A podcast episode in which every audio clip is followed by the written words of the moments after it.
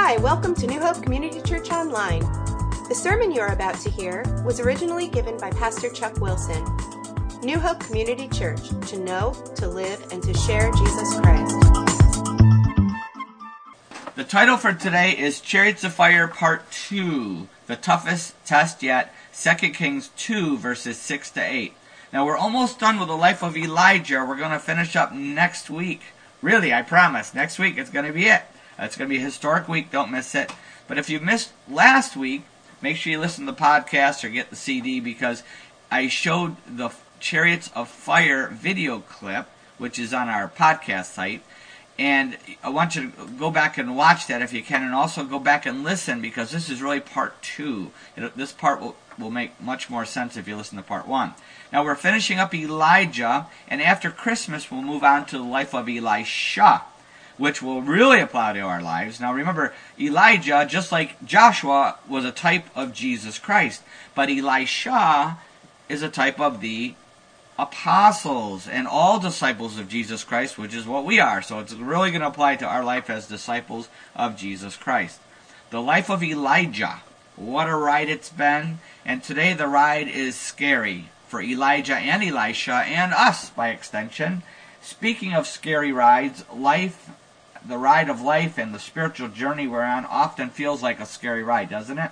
One of the scariest rides I remember, and one of my favorites at one time, was the Devil's Hole. Any of you ever do the Devil's Hole? The Devil's Hole is when you would uh, stand, you would go down down into this round ride, and you would stand on the floor, and you'd lean against the wall, and it would start to spin very quickly. And as it would start to spin faster and faster, the floor would drop away, but you wouldn't fall because you were stuck against the wall. The centrifugal force kept you stuck against the wall. And I loved that ride. And I remember one time I was waiting in line, uh, and I was waiting in line looking down. We were all looking down into the devil's hole, and it was spinning, spinning, and the floor drops away. And all of a sudden, somebody got sick and threw up.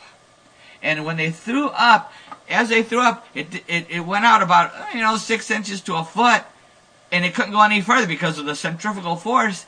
And then it literally just kind of spread around in a circle and then shot back against the wall, against everybody. And they were all stuck. And this was stuck on them. And the, the expect, what they expectorated, and it, it went around, it went all the way around and got all over everybody, and they were stuck, and they were screaming and screaming, not because of the ride, they were screaming because of what was all over them. And maybe you feel like that today. Just get me out of here. I know a lot of us feel that way, don't we? Just get me out of here. I'm sure Elijah and Elisha felt like that many times, but we're going to see how they passed the test today. Will we pass the test? Let's pray. Father, we just pray that everyone here, everyone who's listening to this today, wherever they are, that your Holy Spirit would speak to us and encourage us and help us to persevere and to pass the test that you're calling us to take. We pray that in Jesus' name. Amen. Okay, so let's we're going to read 2 Kings 12, 1 and 2. Now remember, this is part 2, and we're going to finish it next week. We're just going to end up with verses 6 to 8, but let me just read the passage because what really all flows and makes sense. When the Lord, 2 Kings 2, verse 1, when the Lord was about to take Elijah up to heaven in a whirlwind, Elijah and Elisha were on their way from Gilgal. Elijah said to Elisha, Stay here, the Lord has sent me to Bethel. But Elisha said, As surely as the Lord lives and as you live, I will not leave you. So they went down to Bethel. The company of the prophets at Bethel came out to Elisha and said, Do you know that the Lord is going to take your master from you today? Yes, I know, Elisha replied, but do not speak of it. Then Elijah said to him, Stay here, Elisha. The Lord has sent me to Jericho. And he replied, As surely as the Lord lives and as you live, I will not leave you. So they went to Jericho. The company of the prophets at Jericho went up to Elisha and asked him, Do you know that the Lord is going to take your master from you today? Yes, I know, he replied, but do not speak of it. Then Elijah said to him, Stay here, the Lord has sent me to the Jordan. And he replied, As surely as the Lord lives and as you live, I will not leave you. So the two of them walked on. Fifty men of the company of the prophets went and stood at a distance facing the place where Elijah and Elisha had stopped at the Jordan. Elijah took his cloak, rolled it up, and struck the water with it. The water divided to the right and to the left, and the two of them crossed over on dry ground. When they had crossed, Elijah said to Elisha, Tell me what I what can I do for you before I am taken from you? Let me inherit a double portion of your spirit, Elisha replied. You have asked a difficult thing, Elijah said. Yet if you see me when I am taken from you, it will be yours, otherwise not. As they were walking along and talking together, suddenly a chariot of fire and horses of fire appeared and separated the two of them, and Elijah went up to heaven in a whirlwind. Elisha saw this and cried out, My father, my father, the chariots and horsemen of Israel. And Elisha saw him no more. Then he took hold of his clothes and tore them apart. Now, once again, I'm going to focus on verses 6 to 8. Now, we saw last week that Elijah is testing Elisha. Will he follow him till the end? Just like Jesus Christ and the disciples. Will they keep following him till the end? Just like us. Will we follow Jesus to the end? Now, we saw that Elisha passed the first test. He followed Elijah to Bethel, which means house of God. Remember, that's where Jacob's ladder was. It was a special place of communion. It was also a picture of salvation, a picture of, of, of when we are saved, when we reach this special place of communion. Then he passed the second test, because then he followed Elijah to Jericho which was a discouraging place. So it had to be hard to leave Bethel to go to, to Jericho because it was a discouraging place. And yet it was a valley, of discouragement, yet that's where Elijah led Elisha. And oftentimes that's where Jesus leads us to a place that doesn't make any sense, a discouraging place, but we must follow him. And now we come to the test number three, 2 Kings 2, verse 6. Then Elijah said to him, Stay here, the Lord has sent me to the Jordan. And he replied, As surely as the Lord lives and as you live, I will not leave you. So the two of them walked on. We see that this, this test is following Elijah to the Jordan, which is the biggest test of all, because the Jordan is a picture of death. It's a spiritual picture that Elisha is committing to follow Elijah to the death. He didn't know it was going to open up. He didn't know the Jordan was going to open up. He just committed to following him, which was, once again, a spiritual picture of following to the death. This is what the apostles were called to do at the cross, follow Jesus to the cross. But they backed down. They all ran away. They all ran for their lives at the cross. They didn't understand that not only that Jesus would not only die, but he would resurrect from the dead and make a way for us. Just like Elijah didn't know that the Jordan would open, the apostles didn't know that Jesus was right would rise from the dead. Why? Because they were thick headed. He had told them many times that he was going to rise from the dead, but they didn't get it. But before we point fingers, let's remember how thick headed we are. And let's honestly consider what we would do in the in the shoes of the apostles. Would we be willing to follow Jesus Christ to the death? A good indication of what we would do is what we do do. Do we take a stand for Jesus Christ now? In our life now? In our schools and colleges and with our friends and at work in our neighborhood, with wherever we are, are we salt and light? Or do we go along with the crowd? Do we go along with the flow? If we're not willing to really live for Jesus Christ, we're probably not willing to die for him if and when that time comes. The apostles chickened out at the cross. But, good news, after the resurrection, they were transformed. In fact, out of the 11 that were left, obviously Judah, Judas committed suicide, but out of the 11 that were left, 10 were martyred. Horrible martyr deaths. Uh, the 11th, the Apostle John, was also, they tried to kill him, remember? The emperor boiled him in oil, but he didn't die. He was cooked, but he didn't die because his job wasn't done yet. He still had a job to do, which was to write the book of Revelation. Still had to write the book of Revelation. So he's it, but the, the thing, they these same guys who ran were not willing to die painful deaths. And they were willing to do that. That's one of the greatest proofs of the resurrection. Is that the change in them, that they ran for their lives and yet now they were willing to die for Jesus Christ. The proof of the resurrection. And speaking of the resurrection, let's see what happens next. Let's see what happens next. 2 Kings 2, 7 to 8. Fifty men of the company of the prophets went and stood at a distance, facing the place where Elijah and Elisha had stopped at the Jordan. Elijah took his cloak, rolled it up, and struck the water with it. The water divided to the right and to the left, and the two of them crossed over on dry ground. So we see that the the uh, the we, what we see here is a miraculous crossing of the Jordan. We saw the first time that it happened was in the book of Joshua. Remember that? We just came out of that about a year ago, and and we saw Joshua had the first crossing of the Jordan River.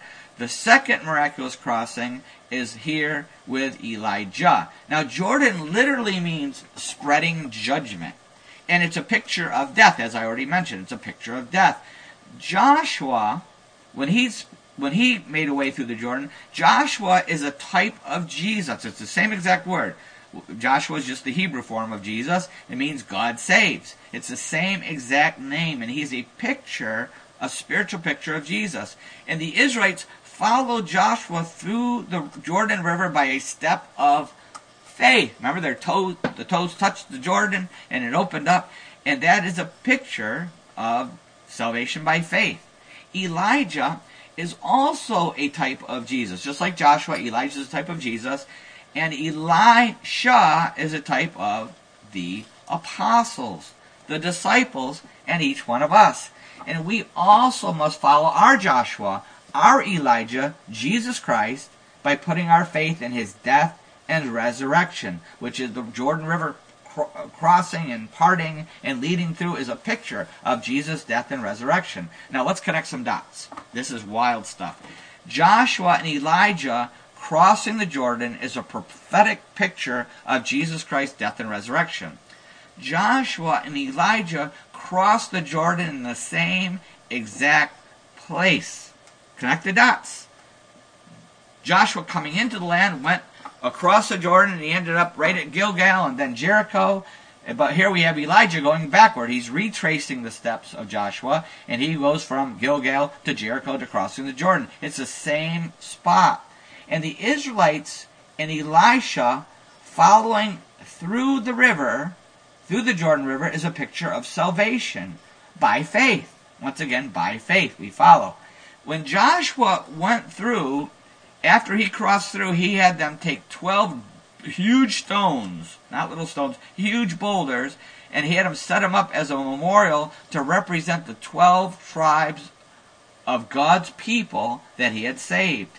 We next find these stones referred to in Matthew chapter 3. And I know we've talked about this back in the book of Joshua, but some of you weren't here for that. In Matthew chapter 3, starting with verse 1, in those days, John the Baptist came preaching in the desert of Judea and saying, Repent, the kingdom of heaven is near. Then we go down to verse 5. People went out to him from Jerusalem and all Judea and the whole region of the Jordan. Confessing their sins, they were baptized by him in the Jordan River. Then we go down to verse 8. Produce fruit in keeping with repentance. And do not think you can say to yourselves, We have Abraham as our father. I tell you that out of these stones, God can raise up children for Abraham. Out of these stones, John the Baptist isn't just referring to any old stones, he's referring to the 12 huge boulder stones that were set up when Joshua crossed over. The same spot that Elijah went back over through again, and this is right exact same spot. There's no accident why John the Baptist picked this same exact spot to do his baptisms. There's a reason. And look what happens next in this same exact spot. Matthew 3, verse 11. I baptize you with water for repentance, but after me will come one who is more powerful than I, whose sandals I am not fit to carry. He will baptize you with the Holy Spirit and with fire. Verse 13 Then Jesus came from Galilee to Jordan to be baptized by John. But John tried to deter him, saying, I need to be baptized by you, and you come to me? Jesus replied, Let it be so now. It is proper for us to do this to fulfill all righteousness. Then John consented. To fulfill all righteousness. The same exact, exact spot that Joshua and Elijah crossed is the same spot that John the Baptist is baptizing. It's where Jesus is baptized, not because he needed to be, to be forgiven for sin, but he was baptized to fulfill the prophetic type. Because it's a picture, just as Joshua and Elijah went into that river and through that river, that was a picture of Jesus' death and resurrection. And that's why Jesus is baptized in this same exact spot. It's a prophetic picture of his own death and resurrection, and it also is to fulfill God's righteousness. That's what Jesus' death and resurrection did. We see here in Matthew 3 to fulfill righteousness, to fulfill God's righteousness. That's what Jesus' death and resurrection did. It fulfilled it. Romans 3 explains it in detail. In Romans 3, starting with verse 21, it says, But now a righteousness from God apart from the law has been made known, to which the law and the prophets testify. This righteousness from God comes through faith in Jesus Christ to all who believe. There is no difference. For all have sinned and fall short of the glory of God and are justified freely by his grace through the redemption that came by Christ Jesus. God presented him as a sacrifice of atonement through faith in his blood. Jesus Christ has made a way through the Jordan. He has made a way through judgment and death by his death on the cross and by his resurrection from the dead. We can now have a new life, now and forever, by putting our faith in him, by following him through that river, by putting our faith in him. And when we do that, when we die to our old self and receive our new life of righteousness uh, through Jesus Christ, we are now righteous in God's sight. We now have God's righteousness. There's nothing we can do, nothing we can earn. No good deed can do it. We can only receive the righteousness of Jesus Christ. In our baptism, when we are baptized, that's why I hope you've been baptized. If you haven't, see me, we'll plan it. We're going to wait till the river warms up again. But see me because our baptism is a witness to this. Why we are commanded and why it's so important we, it doesn't save us. Our faith saves us, but our baptism shows that we are identifying with Jesus Christ's death and his resurrection. And this is what we remember in communion, which we're celebrating today. This is our Christmas communion. Why Jesus was born on Christmas. He wasn't born just to be born in the stable so we could open presents. No, no, no. He was born so that he could die for us, so that he could resurrect from the dead for us, so that we could receive a present, so that we could receive a new, the gift of a new life through faith. And communion is a reminder of what Jesus Christ did for us. Something so incredible, something so amazing. He died for us, and he came back from the dead for us. It's a historical fact. It's proven by history over and over. It's proven by God's Word, which was written by the apostles and backed up by their radically changed lives and their martyr deaths. These same guys who ran away eh, before the crucifixion, after the resurrection, they lived these radically changed lives. They died for Jesus Christ. They before that they wrote the, the New Testament, and nobody dies for a lie. I don't care how how much you want to pull off some a scam. Nobody dies for a lie, and these men died horrible, painful deaths because they knew it wasn't a lie. They saw Jesus, the resurrection Jesus, the resurrected Jesus, and it was also proven by the incredible the the, the, the Bible and the, the death and resurrection of Jesus is also proven by the incredible prophecies Incredible. Hundreds and hundreds of prophecies of Jesus Christ's life and death and resurrection. If you haven't been part of Joe's class, go see him, go meet with him. I know he'd love to meet with you and, and go through these hundreds of, of prophecies. And also, not just the prophecies, but by these prophetic pictures these types that we have seen all throughout the Old Testament Joshua and Elijah. It's unbelievable. And these these are given to us as Christians to strengthen our faith, to give us assurance. When we see the, the story of Elijah and we see the types of Jesus Christ and the prophetic picture, that strengthens our faith. Hey, this is, God has showed this as clear as He could. And, and it, it's just so clear to us to, to make it clear. And also, it's also to lead us to Jesus Christ. If you're here and you haven't put your faith in Jesus, this is to draw you to Christ, to show you that God, this is true. It's proof that it's true. In fact, there, but it, it, amazes me how many people don't believe the gospel because it's true historically and God's word and the prophecies and and just the, the, the lives of the apostles. It's crazy. and these prophetic pictures that we're looking at, you there is so much proof of the gospel that if you don't want to, if you don't believe it, is because you willfully choose not to believe it. You have to willfully choose to reject the truth. There's that much proof. You have to just not want to follow Jesus and not want to believe it because the proof is there, which is uh, what is exactly what many have done. They've chosen not to believe it. In fact, in Matthew 13, verse 15, Jesus talking about this very thing. In Matthew 13, verse 15, Jesus is talking about the Pharisees, but it applies to anybody who rejects Jesus Christ. He said here, 13, 15, Matthew, For this people's heart has become calloused.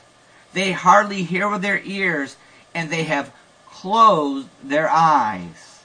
Otherwise, they might see with their eyes, hear with their ears, understand with their hearts, and turn, and I would heal them. Look what happened. It was a willful closing, a willful closing of the eyes. That's what it was. That's what it was. And what will you do with Jesus Christ? Will you willfully close your eyes? Will you reject Jesus or will you accept him? What will you do? John 3:36 says this, whoever believes in the Son has eternal life, but whoever rejects the Son will not see life, for God's wrath remains on him. Will you reject Jesus or will you receive Jesus Christ? What will you do? Communion is a reminder. Communion is a reminder that Jesus Christ died for us, that he gave his body and blood to pay for our sin. To pay for our sin. Luke 22, verse 14 says this. In Luke 22, verse 14, it talks about this very thing. Jesus talking, when the hour came, Jesus and his apostles reclined at the table, and he said to them, I have eagerly desired to eat this Passover with you before I suffer, for I tell you, I will not eat it again until it finds fulfillment in the kingdom of God. After taking the cup, he gave thanks and said, Take this and divide it among you, for I tell you, I will not drink again of the fruit of the vine until the kingdom of God comes. And he took bread, gave thanks, and broke it, and gave it to them, saying, This is my body given for you. Do this in remembrance of me. In the same way, after the supper, he took the cup, saying, This cup is the new covenant in my blood, which is poured out for you. Communion is a reminder that Jesus died for us. He gave his body and blood to pay for our sins, and that if we put our faith in him, our old self dies and we are given a brand new life in Jesus Christ. We have gone through that river. We have given a brand new life in Jesus Christ. 2 Corinthians 5:17. Therefore, if anyone is in Christ, he is a new creation. The old has gone, the new has come. The new has come.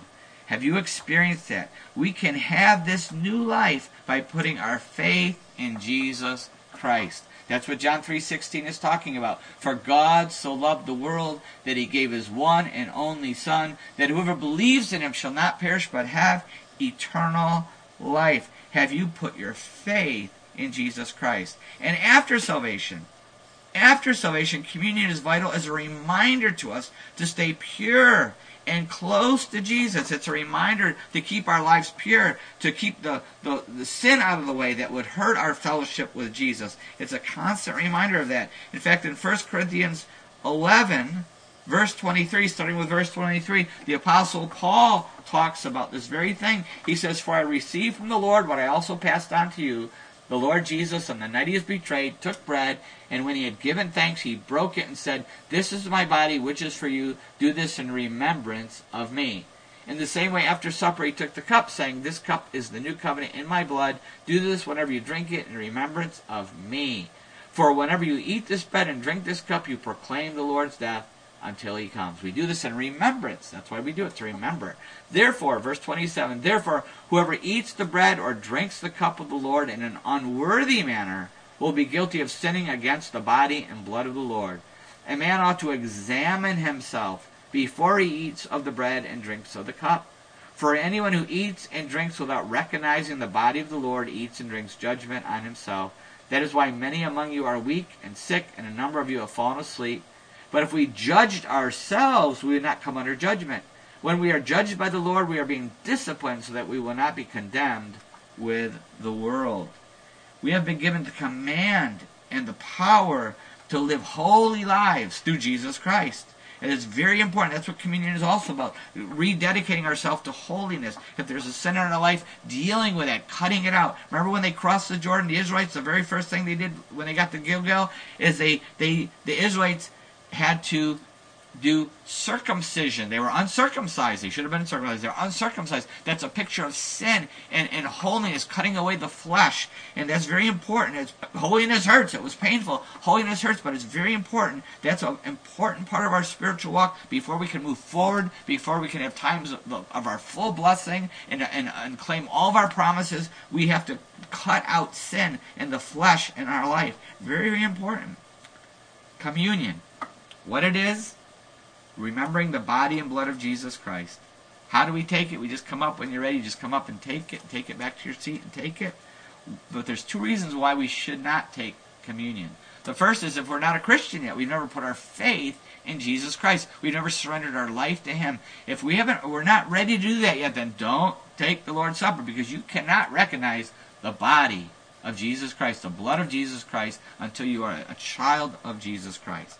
The second reason is if there's a sin in our life that we won't repent of. Now notice I didn't say a sin in our life because we would not even have to bother filling up the communion cups and uh, putting the bread up here. No one could take it because we all have sin in our life. But if there's a sin in our life that we're not willing to surrender, that we're not willing to go to the throne of grace for mercy and grace to, to fight it. If there's something we say, God, you can't have that, then we should not take the Lord's Supper because we would come under judgment.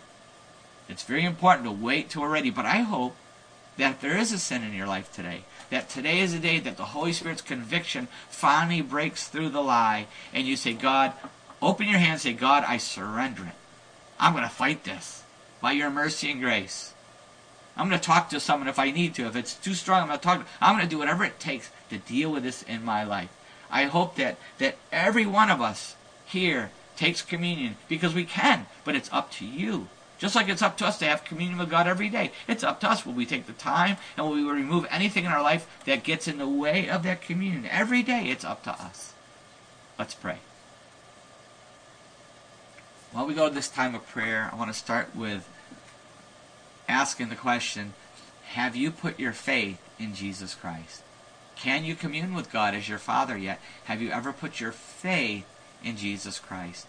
Maybe today, for the first time, it really makes sense and the Holy Spirit is drawing you to, to, to follow Jesus by faith through that river. You can do that right this moment, wherever you are at this very second. You can pray the prayer of faith. There's no religious rituals. There's no religious rites. You don't need me. You don't need anybody. It's between you and God, a prayer from you to God. The simple prayer of faith. God, I want to follow Jesus through that river, through the judgment, through the death. I want to follow Jesus.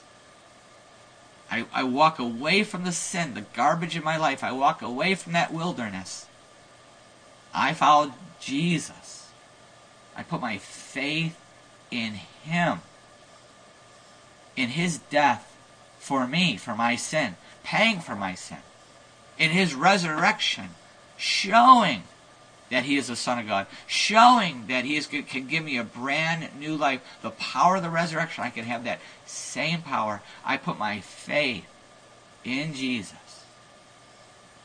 I surrender my life. I give my life to you, God.